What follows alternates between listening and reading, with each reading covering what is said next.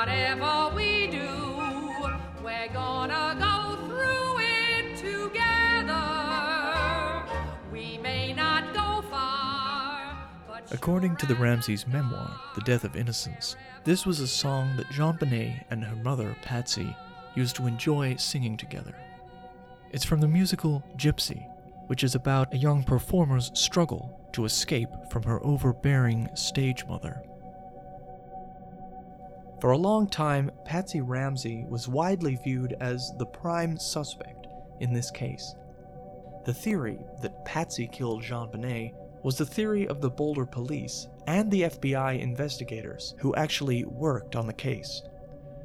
If you look at the forensic files, Patsy is the only person who can be consistently linked to multiple pieces of evidence. There's the fibers from the jacket she wore that very same night. There's the use of her own personal items. There's the handwriting evidence. There's a 911 call where she hung up on the dispatcher. There's also the fact that on December 26, Patsy was wearing the same clothes she had worn to the Whites' party. There's the fact that Patsy claims to be the last person to see JonBenét alive, and the first person to see that ransom note. These are some of the main reasons police began to gravitate towards Patsy as a suspect.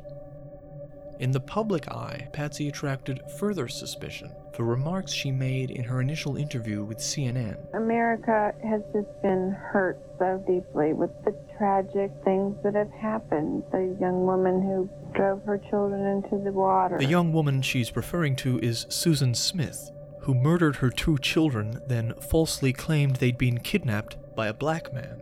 Patsy's strange statements, along with footage of JonBenét from child beauty pageants, and obviously the circumstances of the crime, created widespread public outrage against Patsy Ramsey. On the other hand, there are also plenty of people who firmly believe Patsy did not kill her daughter. Even some people who believe Patsy wrote the ransom note stop short of saying she actually did the killing. The Ramseys, of course, have insisted over and over again that Patsy was a completely normal, loving mother. Patsy was a wonderful mother. I couldn't imagine a better mother for my children. I love my children. I wouldn't harm them for anything in the world. But under the surface, Patsy Ramsey's personality was quite complex. To quote their housekeeper, Linda Hoffman, who spent several days a week in the Ramsey home, "She was one of the strangest people I have ever met. I think she had multiple personalities." So in this episode, we're going to look very closely at Patsy's personality, her history, her psychology, and most importantly, her relationship with JonBenét. Previous documentaries have focused largely on so-called body language analysis, looking for subconscious confessions hidden in statements Patsy made after the crime. Shaking her head no, and then she changes her head to a nod up and down. I'm going to avoid that as much as possible, because I think it's basically pseudoscientific nonsense. Instead, we're going to focus on basic facts and testimony to build up a context and a profile. Just who really was Patsy Ramsey? There she is, Miss America.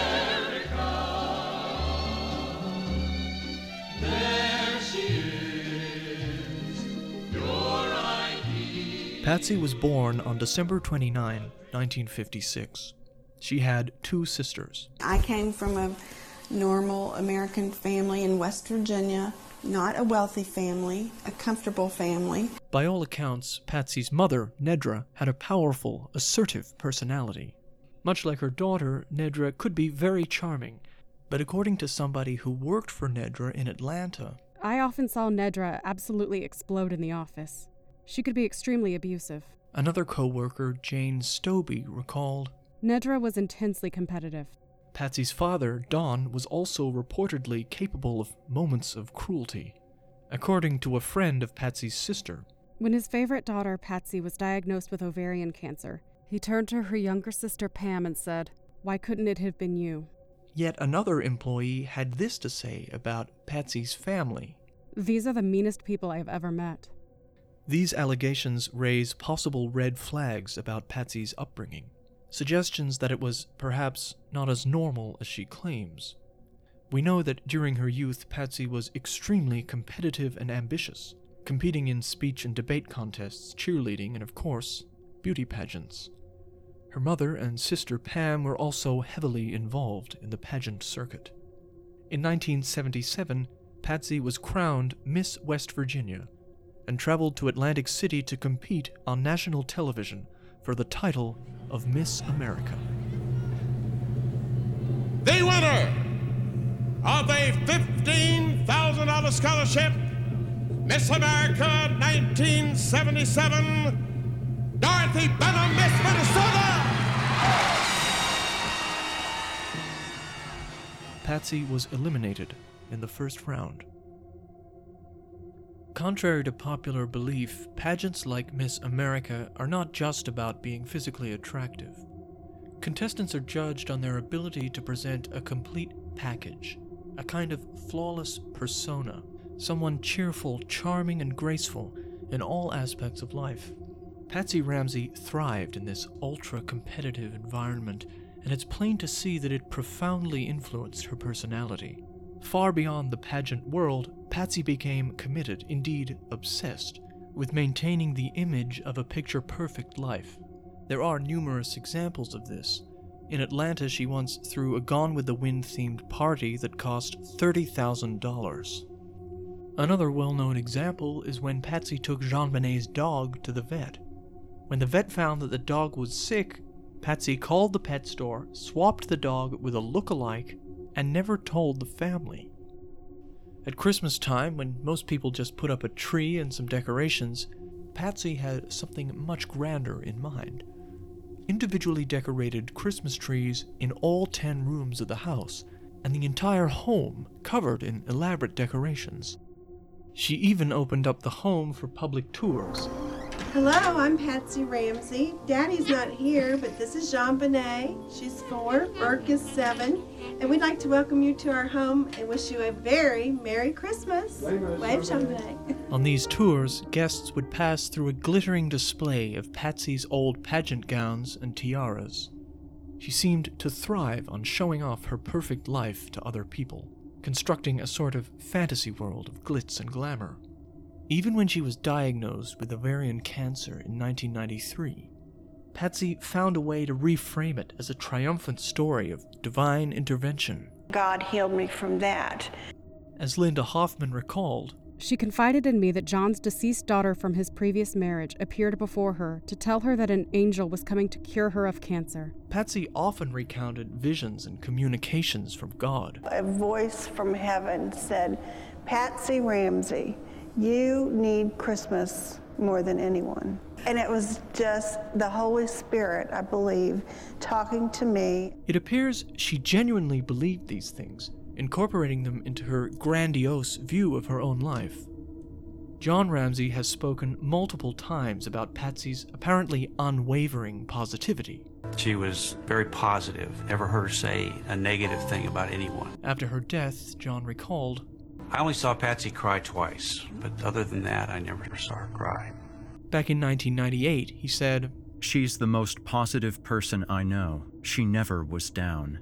She's a very, very positive person. She didn't get down much, I suppose. I can't honestly tell you when I ever remember her being down. She's just not that kind of person." However, there are indications that Patsy's perpetual positivity may not have been completely genuine, that perhaps Patsy was putting up a facade, not just for friends and society at large, but also for her husband, playing the role of the perfect wife, unwilling or unable to admit weakness. According to Linda Wilcox, who worked in the home, John and Patsy were not exactly close. "They weren't affectionate. They didn't act like a married couple. If I had seen them anywhere else, I would have assumed they were business associates. She was like his secretary, not his wife. Patsy's major job was to make sure nobody annoyed John." The fact is, John was often away from home. He worked long hours and traveled frequently to California. As their nanny, Suzanne Savage, recalled, "John was gone a lot. It's hard to be a Style A family when your dad is gone all the time. I think they were used to it. They accepted it. Patsy stayed home and read a lot." After the crime, Burke told a child psychologist that his father was always at work, and the psychologist noted signs that, quote, his father was not emotionally available to him. Before her death, JonBenét told the family gardener, I wish he was around more. Sometimes he goes away for a long time. I really miss him a lot. For Patsy, this meant that during chemotherapy, she was often alone. At one point, Patsy admitted she even had a severe panic attack, which John, interestingly, never mentioned in his interviews. It was about midway through my chemo session. I guess all of a sudden it just kind of came crashing in as to what was really happening, and I started trembling and shaking. Studies show that parents who are lacking emotional fulfillment in their own relationship can concentrate their energies in an unhealthy manner on their children. A familiar, if troubled, middle-class family pattern is one in which a disengaged father is preoccupied with work and neglectful of his wife and children, and an enmeshed mother is over-involved with her children, her closeness to them serving as a substitute for closeness in the marriage. Daddy's not here, but this is JonBenét. Even John Ramsey acknowledged that in the midst of her deep anxiety about the potential recurrence of her cancer, Patsy had developed an unusually intense relationship with JonBenét. And I think Patsy, deep down, knew that she wasn't going to be around when JonBenét was 16, 17, 18. So she was doing a lot to pack in mother-daughter stuff. Although crucially, in 1998, John Ramsey stated that he and Patsy had never actually discussed this.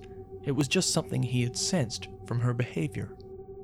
Could it be possible that, in her frenzied drive to make up for lost time, Patsy became overly invested in her daughter? That the boundaries between her own needs and her expectations for JonBenét began to break down?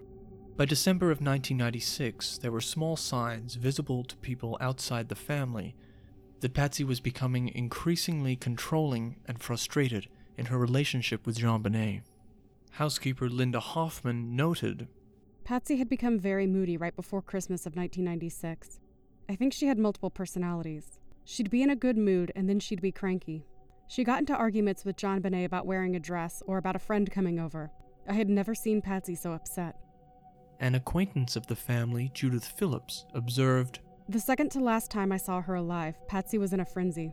She was real tense, and the kids were like real stiff and real obedient to her. They knew not to cross a certain line. The Ramseys would dismiss these as rumors and slander, but I don't think we can necessarily trust the Ramseys' portrayal of JonBenét and Patsy's relationship. There are some areas where that portrayal doesn't really line up with the facts. One example that I think is representative concerns the bleaching of JonBenét's hair for beauty pageants. John Ramsey has flatly denied that they ever dyed JonBenét's hair. As he said in 2016, it's just not something we would do. But back in 2000, Patsy admitted to NBC to, quote, highlighting JonBenét's hair. Patsy's sister confirmed this to reporter Anne Bardach.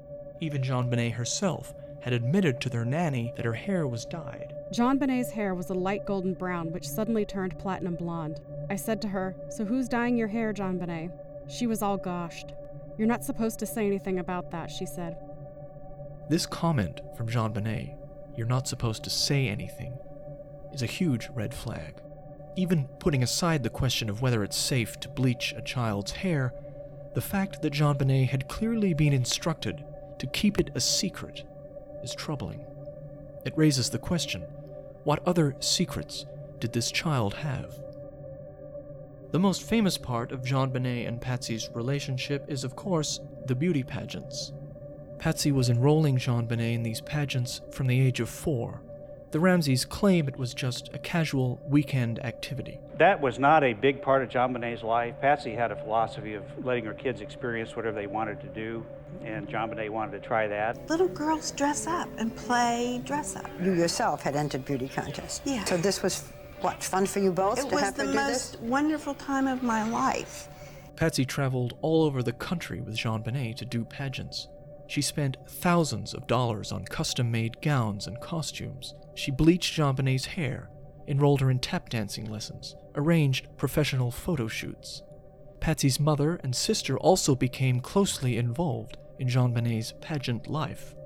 Despite their claims that it was just for fun, child pageants are fiercely competitive, and JonBenét won a lot of them. accumulating an entire room full of trophies and crowns.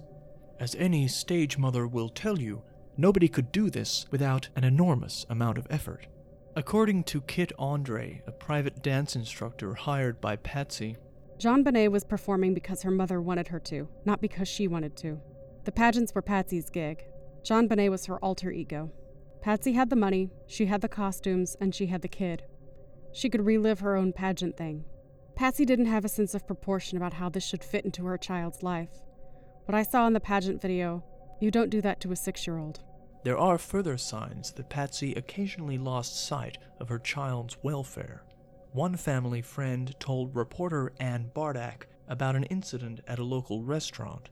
It must have been some kind of dress-up affair or pageantry thing, because JonBenét was all dressed up with makeup and a gown. She got cold and went up to her mother and said, "Mommy, I'd like to wear my jacket. I'm cold." And Patsy said firmly, "Not now, honey. You're still on display." Detective Steve Thomas observed that Patsy had started embellishing JonBenet's pageant applications with quotes that Thomas believes JonBenet never actually said.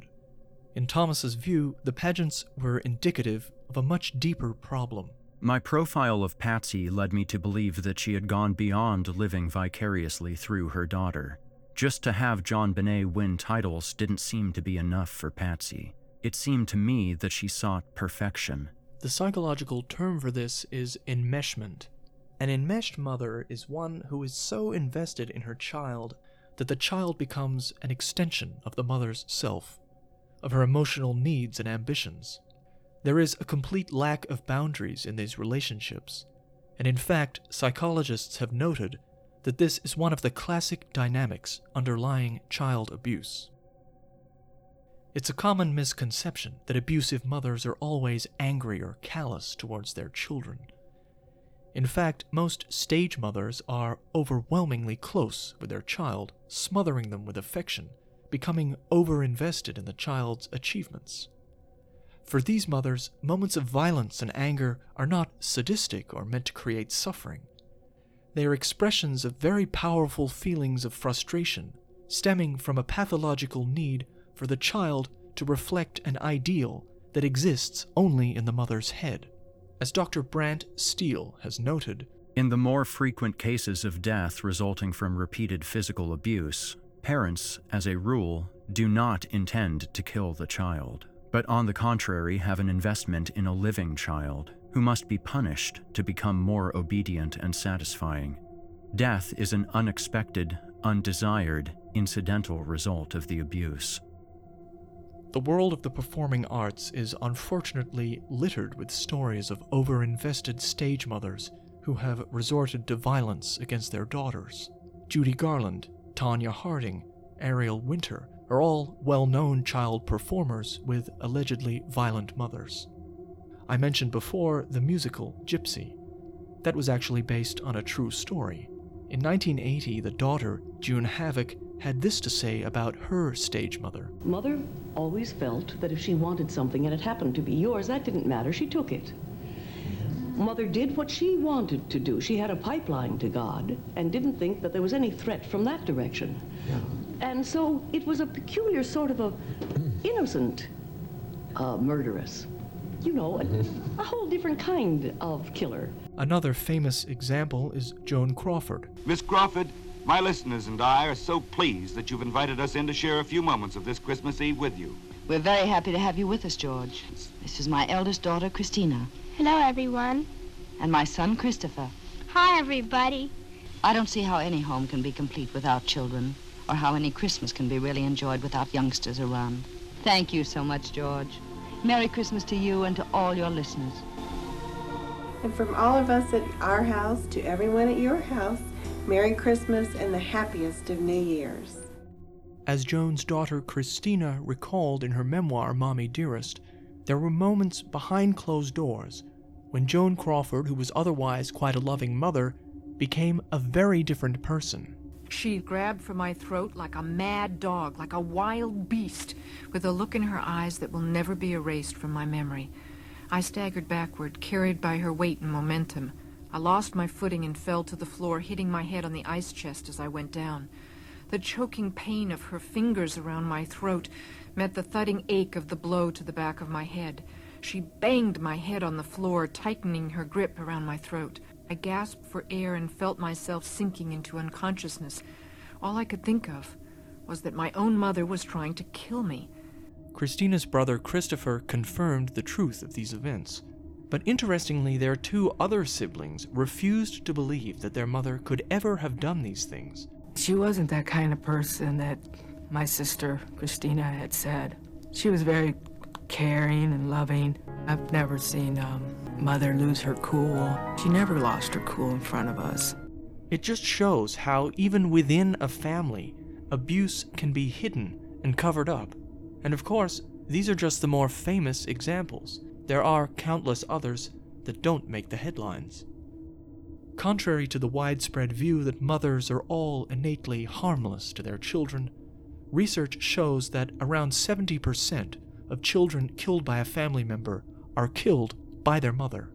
Sexual abuse by mothers is also far more common than we would like to think. In a 1996 study of more than 50 cases, it was found that women of any age, social class group, intellectual ability, type of employment, and marital status can sexually abuse children. Another common misconception is that murder by mothers occurs only in families with a long documented history of child abuse.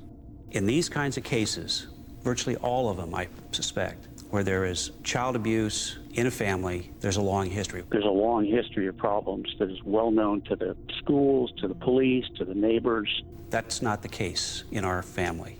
As noted in a study of 265 cases of mothers who killed their child, the offenders often lacked a criminal history.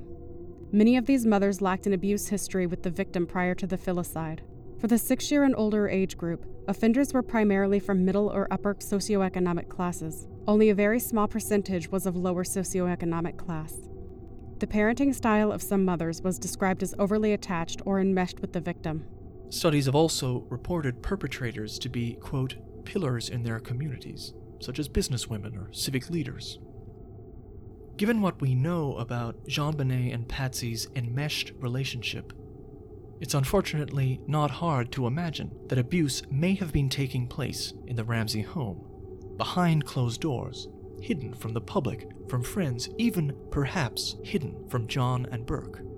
But what was the trigger that night that led to this child's death? When analyzing the physical injuries, one of the experts consulted by police was Dr. Richard Krugman. He believed the motive behind the killing was, in fact, very clear from those injuries. He stated, "The JonBenét case is a textbook example of toileting abuse rage." Dr. Krugman had studied dozens of cases of fatal child abuse and had seen vaginal injuries inflicted during a kind of corporal punishment during toilet training or wiping. In Dr. Krugman's view, JonBenét's injuries were completely consistent with those injuries he had seen before. JonBenét, in fact, had a well-documented problem with bedwetting. She had regressed in her toilet training, as several nannies and housekeepers recalled. "The thing that strikes me as odd, it got progressively worse. It actually got worse." The Ramseys claimed that bedwetting was never a big deal in their household. "Bedwetting is totally insignificant. All children have accidents." But a statement from housekeeper Linda Hoffman contradicts this.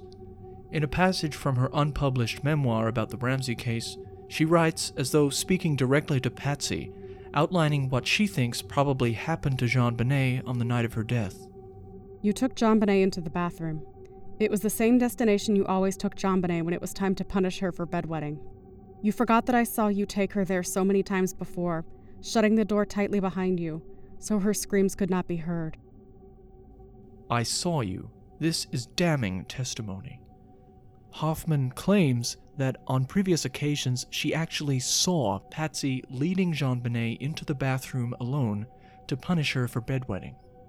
There was another statement made by JonBenét's grandmother, Nedra, that is extremely alarming given the nature of those injuries. Nedra confirmed to police that at age 6, JonBenét was still in the habit of asking adults to wipe her when she was on the toilet. I think for most people, the notion of a parent being in such close and frequent contact with a 6-year-old's genital area is unusual, but JonBenét Ramsey seemed to consider it quite normal. Again, it's another major red flag. The key feature of an enmeshed mother is a lack of boundaries. Is it possible that Patsy had been punishing JonBenét without John's knowledge? It's easy to see why Detective Steve Thomas developed his theory that JonBenét had wet the bed on the night of her death and that Patsy had assaulted her daughter in a snap moment of anger. Personally, I think there is some doubt about whether JonBenét ever went to bed at all, but the notion that some kind of toileting accident could have been involved is quite plausible. In JonBenet's medical records from before the crime, Patsy had noted a problem with, quote, wetting and soiling of underwear. A housekeeper had found feces in JonBenet's sheets. There were numerous witness accounts of JonBenet wetting or soiling herself at friends' homes or at school. Investigator Holly Smith from Boulder Child Services observed that most of the underwear in JonBenet's bedroom were stained with feces. This indicates a very serious problem, I would say even worse than bedwetting. On December 26, in the ensuite bathroom adjoining JonBenet's bedroom, a pair of gray pants belonging to JonBenet were found lying prominently on the floor. They were stained with feces. Could those gray pants have been involved in the incident that led to her death? The unfortunate fact is that in child abuse, virtually anything can be a trigger for violence. It can happen at any time, depending largely on the mood of the abuser. Suzanne Savage recalled that JonBenet was not always well-behaved. You could make Burke behave by telling him no, but sometimes JonBenet had to be given a timeout. Another nanny claimed that JonBenet had trouble sleeping. She didn't sleep well, and John, in particular, would get frustrated with her, trying to get her to bed. Christmas night was a stressful time for the Ramseys, as they were intending to leave on their vacation early the next morning. They had a busy schedule. Patsy was just a few days away from her 40th birthday.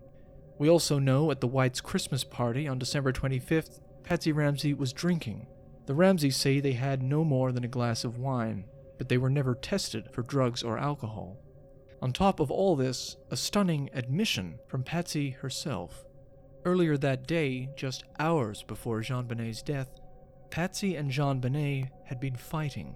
We had a little tiff, because I was wearing a red sweater, and I wanted her to wear this red sweater with her black velvet pants, because I was wearing black velvet pants. And she didn't want to wear the red shirt just because I was wearing it. In psychological accounts of enmeshed mothers, stories of mothers dressing up their children in outfits identical to their own are quite common. There's a famous photo of Joan and Christina Crawford smiling happily in identical outfits. Considering that there was already tension in the house between Patsy and JonBenet, it's fair to say there are more than a few potential motives for that brief throttling and the blow to the head. Based on the vaginal trauma, it's likely that some kind of toileting issue was involved, or even sexual abuse. We also have to account for the final tightening of that cord around JonBenet's neck. As we mentioned in episode 3, the killer may have believed JonBenet was already dead, and added that ligature simply as part of the staging.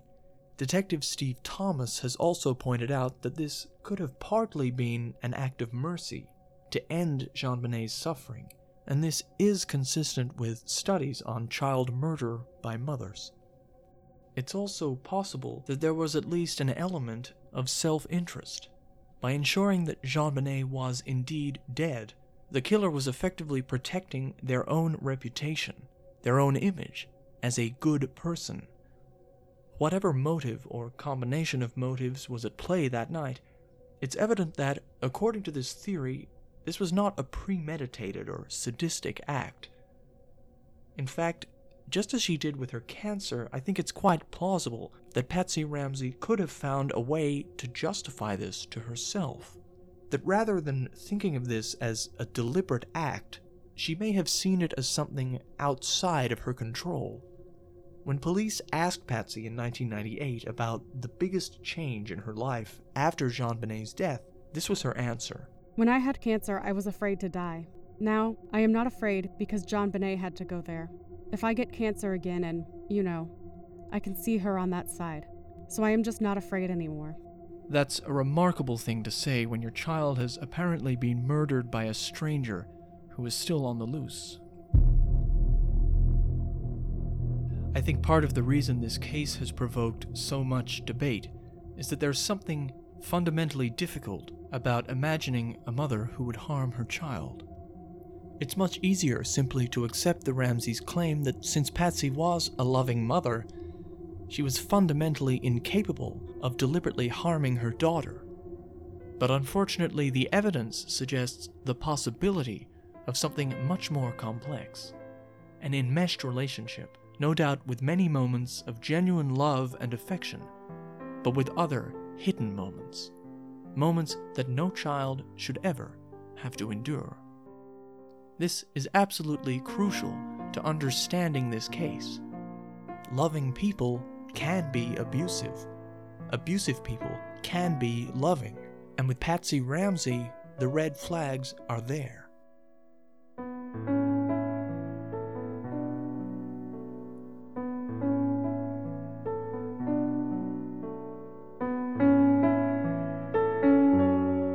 This podcast features music from CO.AG on YouTube. Vocal contributions from Erik Peabody and Meredith Nudo. Visit our site for full attributions and references.